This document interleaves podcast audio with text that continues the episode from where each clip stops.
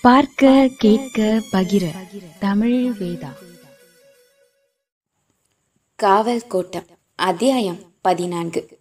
திருமலை நாயக்கர் மரணப்படுக்கையில் கிடந்தார். ஆயிரத்தி அறுநூற்றி அறுபத்தி ஒன்பதில் மூன்றாவது முறையாக மதுரை நாட்டுக்குள் மைசூர் பெரும்படையோடு புகுந்தது. மைசூர் அரசன் கந்தீரவ நரசனுக்கு பழைய பகைமை மட்டுமல்ல புதிய கோபமும் இருந்தது.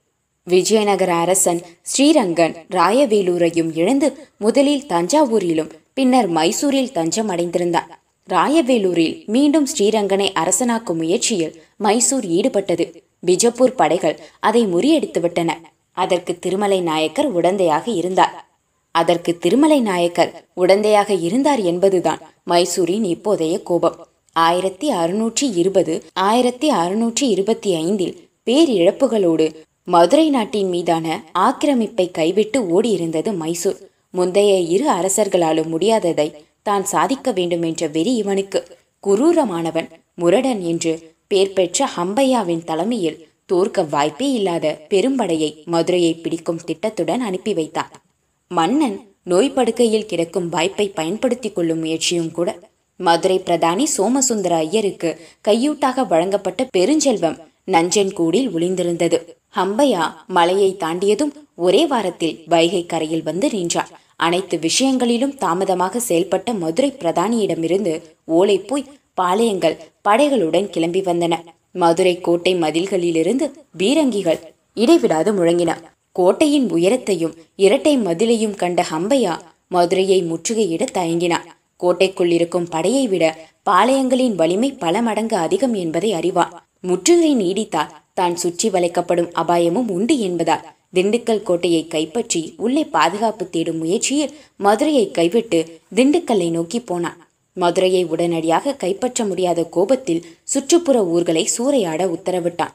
அவனது இன்னொரு ஆணை கொடூரமானதாக இருந்தது. கையில் சிக்கிய மக்களின் மூக்குகளை மைசூர் படையினர் அறுத்து எறிந்தனர். பெண்களும் சிறாரும் கூட இந்த கொடுமைக்கு உள்ளாயினர். ஹம்பையா திண்டுக்கல்லை முற்றுகையிட்டான். அங்கும் அவன் நினைத்தது போல் சுலபமாக உள்ளே நுழைய முடியவில்லை. ரங்கண்ண நாயக்கர் உள்ளே இருந்தார். எண்பத்தி இரண்டு வயதிலும் மதில் மேல் நின்று வீரர்களை ஊக்குவித்துக் கொண்டிருந்தார். பீரங்கிகளும் அம்புகளும் மைசூர்காரர்களை நுழைய விடாமல் நான்கு நாட்களாக தடுத்து கொண்டிருந்தன. மதுரையிலிருந்து தக்க சமயத்தில் வெளியேற முடியாமல் போன உடுப்பி நாராயணபட் பிடிபட்டு அடிபட்டதில் உண்மை வெளியாயிற்று.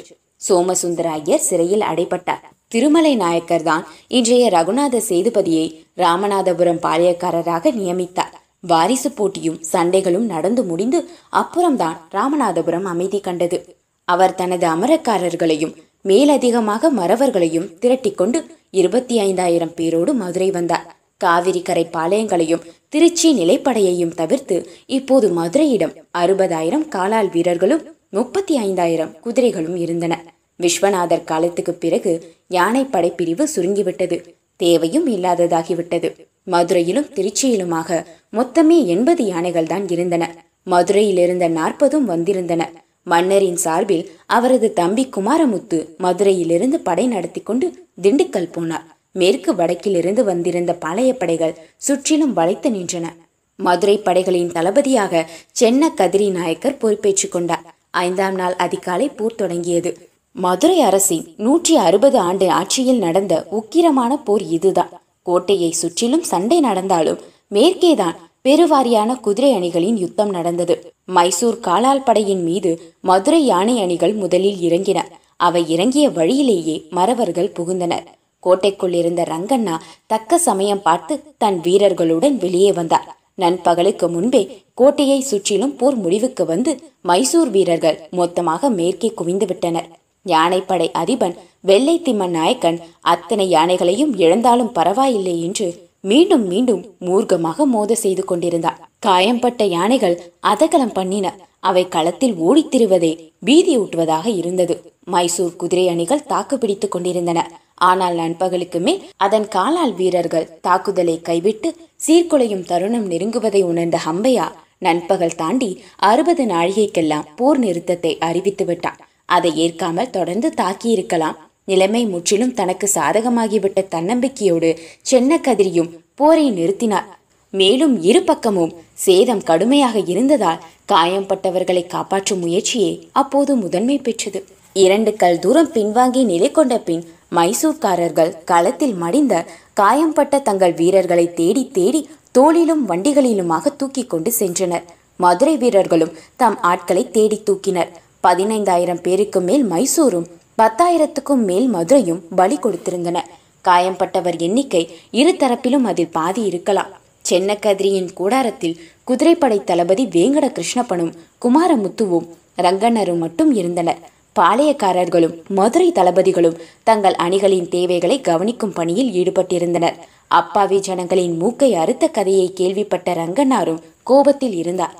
நாளை காலையில் திரும்பி போகிறோம். தாக்குதலை தொடர வேண்டாம் என்ற வேண்டுகோளுடன் அம்பையாவிடமிருந்து தூதுவன் வந்தான். யுத்த தர்மத்தை மீறி மக்களின் மூக்கை அறுத்ததால் இதை ஏற்க முடியாது. அதிகாலையில் மீண்டும் தாக்குதல் தொடரும் என்ற ரங்கண்ணாவின் அறிவிப்பை சொல்வதற்காக மைசூர்காரனுடன் மதுரை தூதுவனும் சென்றான். எந்த நிபந்தனைக்கும் கட்டுப்படுவேன் காயம்பட்டவர்கள் எண்ணிக்கை பெருவாரியாக இருப்பதால் வைத்திய உதவி தேவை. தயவு செய்து விரைவில் ஏற்பாடு செய்யுங்கள் என்று பதில் வந்தது. போரில் ஈடுபட்ட ஐம்பத்தெட்டு பாளையங்களும் மதுரை நிலைப்படையின் பதினேழு பிரிவுகளும் தங்கள் அணியினரின் உணவு மருத்துவம் தளவாடங்கள் உட்பட அனைத்து தேவைகளையும் பூர்த்தி செய்யும் எல்லா வசதிகளையும் தங்களுக்குள்ளேயே கொண்டிருந்தனர்.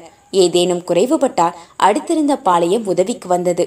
காயம்பட்டவர்களை உடனடியாக கவனித்து மறித்தவர்களையும் சீக்கிரமே அடக்கம் செய்துவிட முடியும். தாம் போரிட்ட இடத்தில் போய் மடங்கி கிடக்கும் உறவினர்களை சுலபமாக அடையாளம் கண்டுவிடுவார்கள்.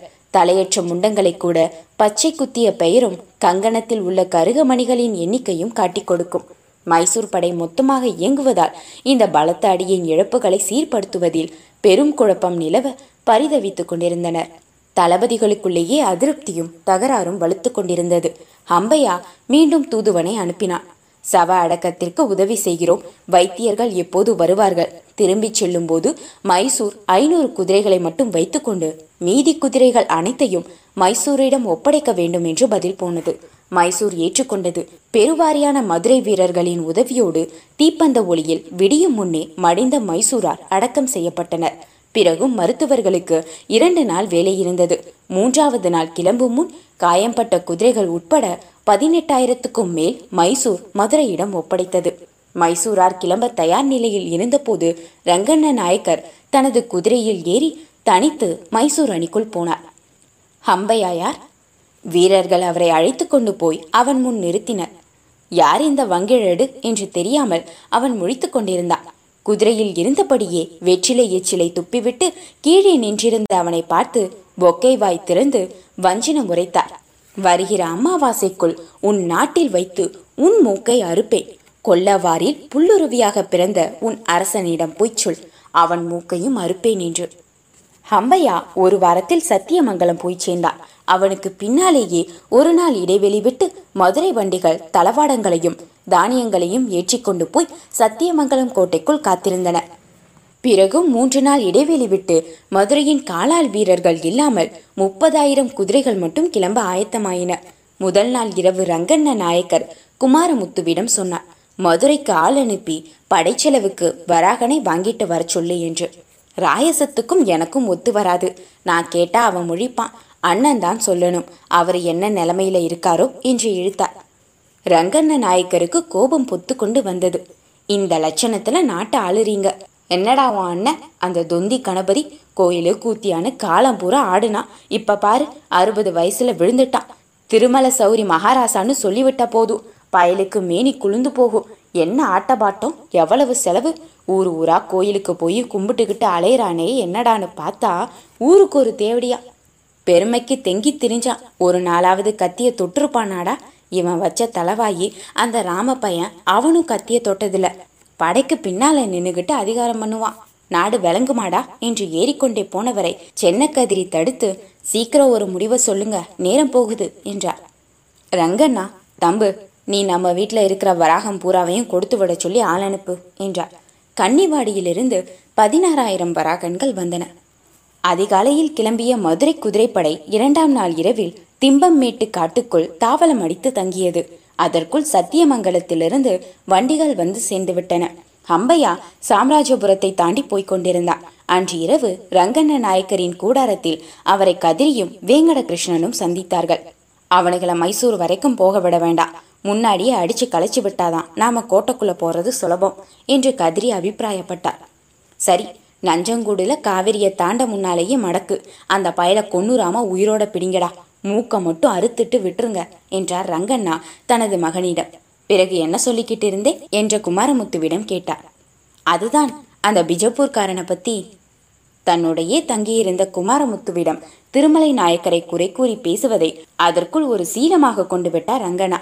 நீ தனியா போகணும்னு ஆசைப்பட்ட அதுக்காக ராயவேலூரை எதிர்த்து நின்ன. சரி அதுல ஒன்றும் தப்பில்ல. உன் கை தாழுதுன்னு தெரிஞ்ச உடனே பீஜப்பூர்காரனை கூப்பிட்டு வேலூர் வந்து அடின்னு சொன்னையே. அது வஞ்சனை இல்லையாடா? கடைசியில் என்ன ஆச்சு? அந்த ஸ்ரீரங்க ராசா நாடு இல்லாமல் தட்டழிஞ்சு தவிச்சு செத்தே போனான் பிறகு செஞ்சியில குழப்படி பண்ணின தஞ்சாவூர் பலிஜின பகைச்சுக்கிட்ட உன் நாட்டையாவது ஒழுங்கா வச்சிருந்தியா? அதுவும் இல்லை. எட்டப்பனோட தகராறு மரவங்களோட சண்டை எதையாவது உருப்படியா பண்ணியிருக்கியா? பொண்டாட்டிகளோட நீ கும்பிடுறாப்புல சிலை அடிச்சு கோயில் கோயிலா நிப்பாட்டினது தவிர நீ என்ன செஞ்சிருக்க? சென்னக்கதிரி அப்ப நான் கிளம்புறேன் என்றார். வேங்கட கிருஷ்ணப்பருக்கு நின்று கேட்க ஆசைதான். மறுநாள் ஹம்பையாவின் காலால் படை நஞ்சன்கூடு ஊரை நெருங்கும் நேரத்தை கணக்கிட்டு மலையிலிருந்து வேகமாக குதிரைகள் இறங்கின. பாதி குதிரைகள் பத்துக்கள் முன்னாடியே காவிரியை கடந்து வடகரை எங்கும் பரவி காத்திருந்தன. மதுரை படை வருவதை அறிந்திருந்த ஹம்பையா நஞ்சன்கூடுக்கும் ஆற்றுக்கும் இடையே படைகளை வியூகம் வகுத்து நிறுத்தி சண்டைக்கு தயாரானான். எங்கும் நிற்காமல் போன வேகத்திலேயே மதுரை குதிரை வீரர்கள் அடிக்கத் தொடங்கினர். சற்று நேரத்துக்கெல்லாம் மைசூர் நிறைகளை கிழித்து கந்தல் கந்தலாக்கினர். அப்புறம் சிதறி ஓடியவர்களை விரட்டும் வேலை தொடங்கியது. தலையை தட்டாமல் மூக்கை மட்டும் வெட்டி விரட்டிவிட்டனர் ஆற்றிலும் இரு கரைகளிலும் வெகு நேரம் இதே வேலையாய் குதிரைகள் திரிந்தன. அம்பையா பிடிபட்டு மூக்கறுபட்டான்.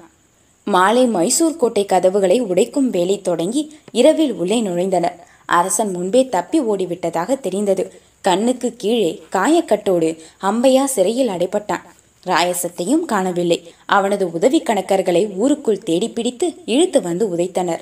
மறுநாள் காலையில் மைசூர் கொலுமண்டபத்தில் வைத்து சென்ன கதிரி நாயக்கர் மைசூர் அரசுக்கு முறி எழுதி கொடுத்தார். மதுரையின் படையெடுப்புக்கு மைசூர் அரசே காரணம் என்பதால் படைச்செலவுகளை மைசூரே ஏற்க வேண்டியது. அதற்காக ஒரு லட்சம் வராகனையும் மைசூருக்கு விதிக்கப்பட்ட அபராத தொகை இரண்டு லட்சம் வராகனையும் பெற்றுக்கொண்டே சேனாதிபதி சென்னக்கதிரி நாயக்கர் கன்னிவாடி. மைசூரில் வெயிலே இன்றி இதமாக காற்று வீசிக்கொண்டிருந்தது. மதிய கஞ்சிக்கு கேப்பக்கூழை குடித்துவிட்டு அரண்மனை மாடத்தில் குமாரமுத்துவோடு உட்கார்ந்து உரலில் வெற்றிலையே இடித்துக் கொண்டிருந்தார் ரங்கண்ண நாயக்கர். வேங்கடரோடு வந்த சென்னக்கதிரி சொன்னார் கஜானாவை சுரண்டி எடுத்தும் மூணு லட்சம் வராகன் தான் தேருது. மதுரைக்கு சல்லி கூட போகக்கூடாது பாளையக்காரனுகளுக்கு தரத்துக்கு தக்க பிரிச்சு கொடுத்துடு. டே வெங்கடு உன் மதுரை படைக்கு உரியதை வாங்கி ஒவ்வொருத்தனுக்கும் கொடுத்துருடா என்று சொல்லிவிட்டு ரங்கண்ணா மேலும் தொடர்ந்தா. கேட்டியாடா முத்து போன தடவை அது இருக்கும் ஐம்பது வருஷம். இங்க சண்டைக்கு வந்திருந்த போது எனக்கும் தெரியாம சாமராச உடையாங்கிட்ட பேரம் பேசிக்கிட்டு இருந்தான் அந்த ராமப்பையன். அவனை பிடிச்சு விருப்பாச்சி சின்னப்பன் தான் இழுத்துட்டு வந்தான். இனி இங்க இருந்தா வெட்டி போடுவேன். ஓடிருன்னு விரட்டி விட்டேன். ரெண்டு வருஷம் அடங்கி கிடந்தான். அப்புறம் உங்க அண்ணன் அவனை தான் மறுபடி பிரதானி ஆக்கிட்டான் அப்படி நாணயம் இல்லாத பயலை நம்புனா நாடு விளங்குமாடா? நானும் வெகு காலமா சொல்லி பார்த்துட்டேன். வடக்க காவிரி ஓரமெல்லாம் புதுசா பத்து கோட்டைகளை போடுடான்னு எவன் கேட்டான் இப்ப பாரு மைசூர்கார மாதிரி வெத்து பையங்க எல்லாம் மதுரை வர ஏறி வரான். கொல்லவாரா பறந்துட்டு சண்டைக்கு வராம சதிராட்டம் பார்த்து சபாசு போட்டுக்கிட்டு இருந்தான் உங்க அண்ணன். கம்பளத்தான் குதிரையை விட்டு இறங்கக்கூடாதுன்னு பழமொழியே இருக்கேடா. விஸ்வநாத ராஜா காலத்துல இருந்து நாட்டை கட்டி வளர்த்து நல்லபடியா இவங்கிட்ட கொடுத்தா முப்பதே வருஷத்துல வாரி இறைச்சி வான விட்டுட்டானேடா. ஏதோ பாளையக்காரனுக உசுரை கொடுத்து நாட்டை காப்பாத்திக்கிட்டு இருக்கானுக என்றவர் வெற்றிலையை போட்டு அதக்கி கொண்டா. சென்னக்கதிரி வெளியே போய்விட்டாலும் வேங்கடர் ரங்கண்ணரிடம் கதை கேட்கும் ஆசையில் அருகே உட்கார்ந்து வெற்றிலை நரம்பை உரித்தார் மூன்றாம் நாள் காலை குதிரைகள் மைசூரை விட்டு கிளம்பிவிட்டன. சத்தியமங்கலம் வந்ததும் சென்னக்கதிரி ஒரு வாரம் அங்கே ஓய்வு என்று அறிவித்தார். குமாரமுத்து தான் கட்டிய கோயிலில் போய் கும்பிட்டு விட்டு வருகிறேன் என்று வேலூர் கோயிலுக்கு கிளம்பி தெற்கே போனார். சென்னக்கதிரி சத்தியமங்கலம் சேர்ந்த நாலாம் நாள் திருமலை நாயக்கர் காலமாகிவிட்டதாக தகவல் வந்தது. அவர் மகன் முத்து வீரப்பன் இறுதிச் சடங்குகளை முடித்துவிட்டு தான் முடிசூட ஏற்பாடுகள் செய்தான். ஏறத்தாழ எல்லோரும் அவனுக்கு ஆதரவாகவே இருந்தனர். குமாரமுத்து தனது ஆசையை சொல்லி பார்த்தான். எடுபடவில்லை. கோபித்து கொண்டு திருப்பரங்குன்றத்தில் போய் இருந்து கொண்டான். அவன் வாதம் திருமலை நாயக்கர் தன் அண்ணனிடம் இருந்துதானே பட்டத்தை பெற்றார். அதுபோல அவரது தம்பியான எனக்கு பட்டம் கட்டுங்கள். எல்லோரும் வந்து சமாதானம் பண்ணி பார்த்தார்கள். அவன் துள்ளிக் கொண்டிருந்தான். ரங்கண்ண நாயக்கர் முத்து வீரப்பனிடம் பேசிவிட்டு வந்தார். திருப்பரங்குன்றம் ஆயிர வைசிய மண்டபத்தில் நிலை கொள்ளாமல் உலவிக் கொண்டிருந்தான் குமாரமுத்து. ஸ்ரீவில்லிபுத்து சிவகாசி வட்டாரத்தை உனக்கு ஜாகிராக கொடுக்கச் சொல்லியிருக்கிறேன். வாங்கிக்கிட்டு போய் நிம்மதியா ஆண்டாளம்மாளோடு சேர்ந்து பாட்டு பாடிக்கிட்டு இரு. அவ்வளவுதான். நான் சண்டை போட்டு தான் இதை வாங்கி கொடுத்திருக்கேன் என்றார். அதெப்படி? நான் தான் வயசுல பெரியவன் என்றான் அப்ப விடு நான் கிளம்புறேன். கடைசியில வழியத்து போய் கன்னிவாடியில வந்து கஞ்சி குடிச்சிட்டு கிடக்க போற? குமாரமுத்து அடங்கினான். அத்தியாயம் பதினான்கு முடிவுற்றது. நான் வேதா.